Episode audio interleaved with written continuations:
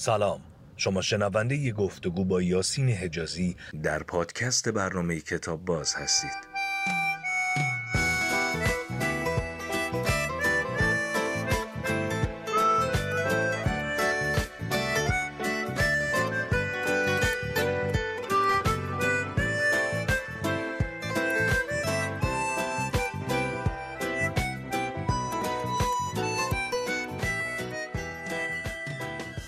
آقای یاسین اجازه سلام. سلام آقای صاحب ارادتمندم بفرمایید که امروز کدوم بخش از تاریخ بیهقی رو برای ما قرائت می‌کنید؟ من امروز می‌خوام که درباره کسی حرف بزنم که آدم به شدت قدر قدرتی بوده ولی ناگهان تنها میشه. آن همه تنها میشه که ما فراموش میکنیمش که این آدم آدمی بوده است به شدت قدرتمند یک رئیس دفتر قرن پنجمی که به اصطلاح آمیانه سر سه تا وزیر غزنوی رو خورده و کماکان هم هنوز رئیس دفتر بوده. من امروز می‌خوام درباره حاجب علی قریب حرف بزنم. مردی که تنهاییش ما رو متأثر می‌کنه. و افسوس که فراموشکارمون هم که این آدم آدمی بوده است که یه زمانی حاجب بزرگ بوده است. حاجب حاجب بزرگ علی قریب. و چنان قریب به غزنویان بوده است که او رو با قاف نوشته اند یا به او گفتند علی خیشاوند.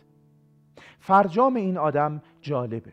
اما پیش از آن که من این مرد تنها رو در قاب بگیرم خیلی دلم میخوادش که اول بگم که یک تصویر دیگه از یک غزنوی دیگه در ادبیات فارسی ما به شدت تصویر تابناکی است و به نظرم این رو همه خوندند مشخصا که شما قطعا. گلستان سعدی یکی از ملوک خراسان محمود سبکتگین را به خواب چنان دید که جمله وجود او ریخته بود و خاک شده. مگر چشمان او که همچنان در چشمخانه همی گردید و نظر می کرد؟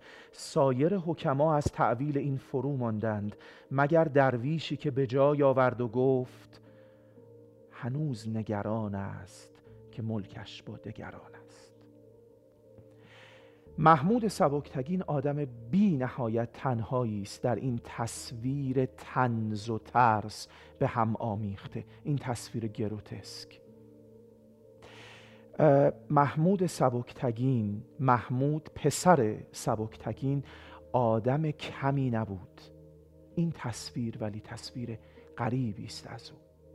من گاه تعبیر می‌کنم به این که مثل پایی که شما از کفش در میاری جورابش رو هم می‌کنی اما باز بو میده. من می‌خوام بگم قدرت همچین بویی میده. گاه این بو چنان ما رو متعذی و کلافه می‌کنه که احساس می‌کنیم با پای من قرین اون عرق بدبویی که حاصل شده. تصویر مشمعزی است. چهره شما این رو داره نشون میده. در آستانه فصل گرما هستیم و در آستانه فصل گرما هم که نباشیم همیشه قدرت یک صفتی بوده است که از یک یک تاریخ بوده است تا زمانی که جهان به سر بیاد. ما نام حاجب علی قریب رو قبلا شنیدیم. در اون ملطفه نامه کوتاهی که امه مسعود نوشته بود. زمانی که نامه که مختصر بود ولی عالی بود. بی نهایت اطلاعات در خودش ناف بود. بله. اونجا نوشته بود که کارها همه بر حاجب علی می رود اتفاقی که افتاد این بود که بقایای سلطنت محمود غزنوی صندلی شد. و محمد ولیعهد رسمی محمود رو بر اون صندلی نشوند. مسعود در اصفهان بود. مسعود رها کرد همه فتوحاتی که کرده بود و آنچه را که داشت می‌رفت فتح کند هم و کشید به سمت قزنین تکه های این صندلی کنده شد.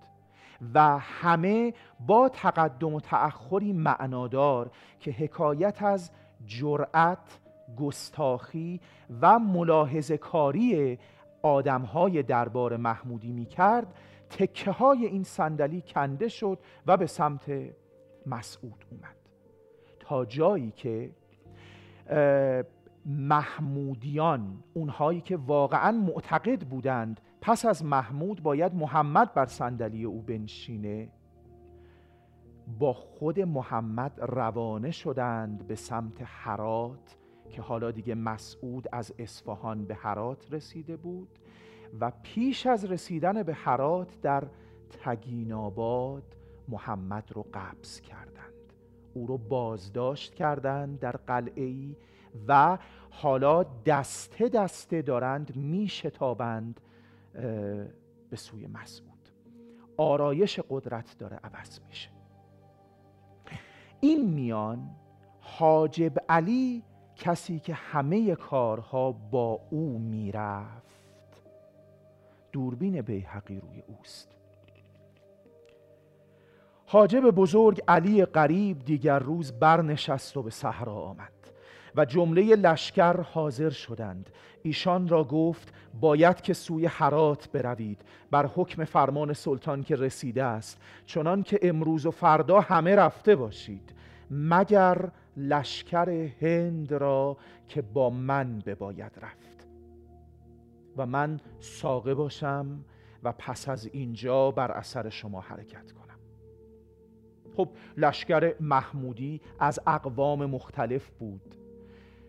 مسعود زیرک گفته بود که علی تو با هندوان بیا. چرا؟ برای اینکه اگر با بخش ترک لشکر می آمد به علت اینکه حاجب علی ترک نژاد بود ممکن بود حمله کنه به سمت مسعود. ولی حالا داره با هندوها میاد در حالی که زبون اونها رو نمی‌فهمه و همیشه چشم و همچشمی در بین اقوامی که یک لشکر بزرگ رو تشکیل دادن در روزگار قدیم تعیین کننده بود. گفتن چنین کنیم. و در وقت رفتن گرفتن سخت به تعجیل. چنان که جمله قشنگ کس بر کس نایستاد.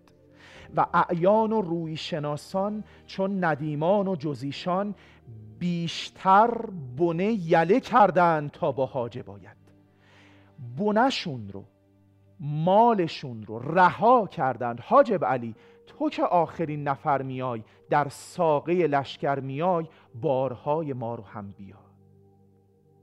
تنور محمد غزنوی خاموش شده. تنور مسعود حالا روشنه. خمیر ورآمده رو باید به تنور مسعود زد و مرتبه داران اونها که تا اعماق ریشون قدرت رو تدخین کردند می‌دونن که بوی نون گرم از کجا میاد. و جمله با شکوه بیحقی تفت برفتند. تفت یعنی به شتاب اما تفت معنی گرما و حرارت رو هم داره. از این میانه بیحقی یک تن رو نشان می‌کنه و دوربینش رو نمای بسته از می‌گیره. و صاحب دیوان رسالت خاجه بونصر مشکان همچنین تفت برفت و چون حرکت خواست کرد نزدیک حاجب بزرگ علی رفت و تا چاشتگاه بماند و باز آمد و برفت با بلحسن عقیلی و مزفر حاکم و بلحسن کرجی و دانشمند نبیه با ندیمان و بسیار مردم از هر دستی.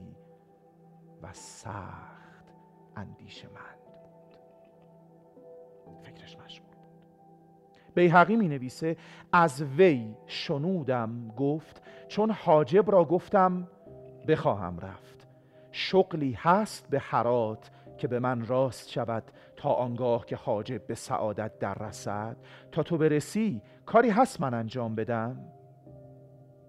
با من خالی کرد و گفت بدرود باش ای دوست نیک که به روزگار دراز به یک جا بوده ایم و از یکدیگر آزار نداریم. گفتم حاجب در دل چه دارد که چون این نومید است و سخن بر این جمله می‌گوید؟ گفت همه راستی و خوبی دارم در دل. و هرگز از من خیانتی و کژی نیامده است. و از اینکه گفتم بدرود باش نه آن خواستم که بر اثر شما نخواهم آمد. منم میام. ولکن بدرود باش به حقیقت. بدان که چندان است که سلطان مسعود چشم بر من افکند بیش شما مرا نبینید.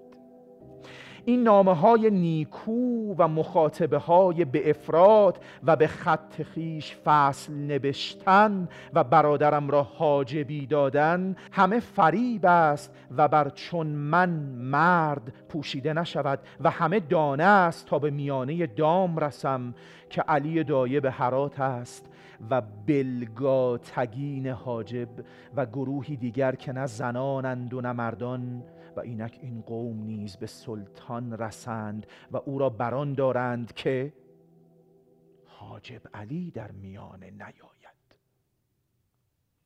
مسعود آدمای خودشو داره. این جماعتی هم که از پیش ما صندلی محمد که فروریخ تکه تکه دارن میپیوندند به حرات اینا طبعا میگن کی بود کی بود؟ من نبودم. حاجب علی بود. و قاضی حاجب سپاه سالاری یافته است و می‌گویند همه وی است مرا کی تواند دید؟ و سخت آسان است بر من که این خزانه و پیلان قوی جنگی و فوجی قوی از هندوان و از هر دستی پیش کنم و غلام انبوه که دارم و طبع و حاشیت و راه سیستان گیرم که کرمان و اهواز تا در بغداد به این لشکر ضبط توان کرد. اما تشویش این خاندان دارم که تبه شود. و سر آن من باشم. کفش از پای حاجب علی در آمده. جورابی هم به پا نداره اما پای او بو میده. چنان بویی که تمام سلول های جان او رو داره فاسد می‌کنه. تو می‌توانی بگریزی. اما قدرت شکوه این که روزگاری من همه کاره خاندانی بودم که حالا اگه من فرار کنم اون خاندانه بدنام میشه حاجب رو مستاصل حاجب رو افلیج نگه داشته. و ملوک اطراف عیب آن به خداوند من محمود منصوب کنند و گویند پادشاهی چنو عمر دراز یافته و همه ملوک روی زمین را قهر کرده تدبیر خاندان خیش پیش از مرگ به ندانست کرد تا چنین و من روا دارم که مرا جایی موقوف کنند و باز دارند تا باقی عمر عذری خواهم پیش ایزد که گناهان بسیار دارم. اما دانم که این عاجزان این خداوند زاده را به نگذارند تا مرا زنده ماند که بترسند. یکی رو باید بگن مقصره اگه نه میترسن سیبل باشن. و وی به این مال و حتام من نگرد و خیش را بدنام کند. مسعود آدم خصیصی بود آدم مال دوستی بود. از تک تک آدمهای سلطنتش شخصا می‌کند. و به اول که خداوند من گذشته شد مرا سخت بزرگ خطایی بیفتاد و امروز بدانستم و سود نمی دارد به آوردن محمد برادرش مرا چه کار بود. یله می بایست کرد تا خداوند زادگان حاضر آمدندی و میان ایشان سخن گفتندی و اولیا و حشم در میانه توسط کردندی. من یکی بودمی از ایشان که رجوع بیشتر با من بودی تا کار قرار گرفتی؟ نکردم. و دایه مهربان تر از مادر بودم. و جان بر میان بستم و امروز همگنان از میان بجستم و هر کسی خیشتن را دور کردند و مرا علی امیر نشان نام کردند و قضا کار خیش بکرد. علی هم محمد رو بر صندلی نشاند. هم گفت نه دیگه مسعود ظاهرا باید ولی عهد باشه. او رو دوباره از صندلی برنشاند. گفتم زندگانی امیر حاجب بزرگ دراز بود. جز خیر و خوبی نباشد. چون به حرات رسم اگر حدیثی رود مرا چه باید کرد؟ بونصر هم میترسه. سالیان عمر این دو بلند مرتبه در درگاه محمود گذشته. حالا آرایش قدرت عوض شده. تنوری سرد اینور علی گفت از این معانی روی ندارد گفتن که خود داند که من بدگمان شده ام و با تو در این ابواب سخن گفته ام که تو را زیان دارد و مرا سود ندارد. اگر حدیثی رود جایی و یقین دانم که نرود تا آنگاه که من به قبضه ایشان بیایم. حق صحبت و نان و نمک را نگاه باید داشت تا نگریم چه رود. من لرزش استخوانهای این علی ایل ارسلان رو می‌بینم صحت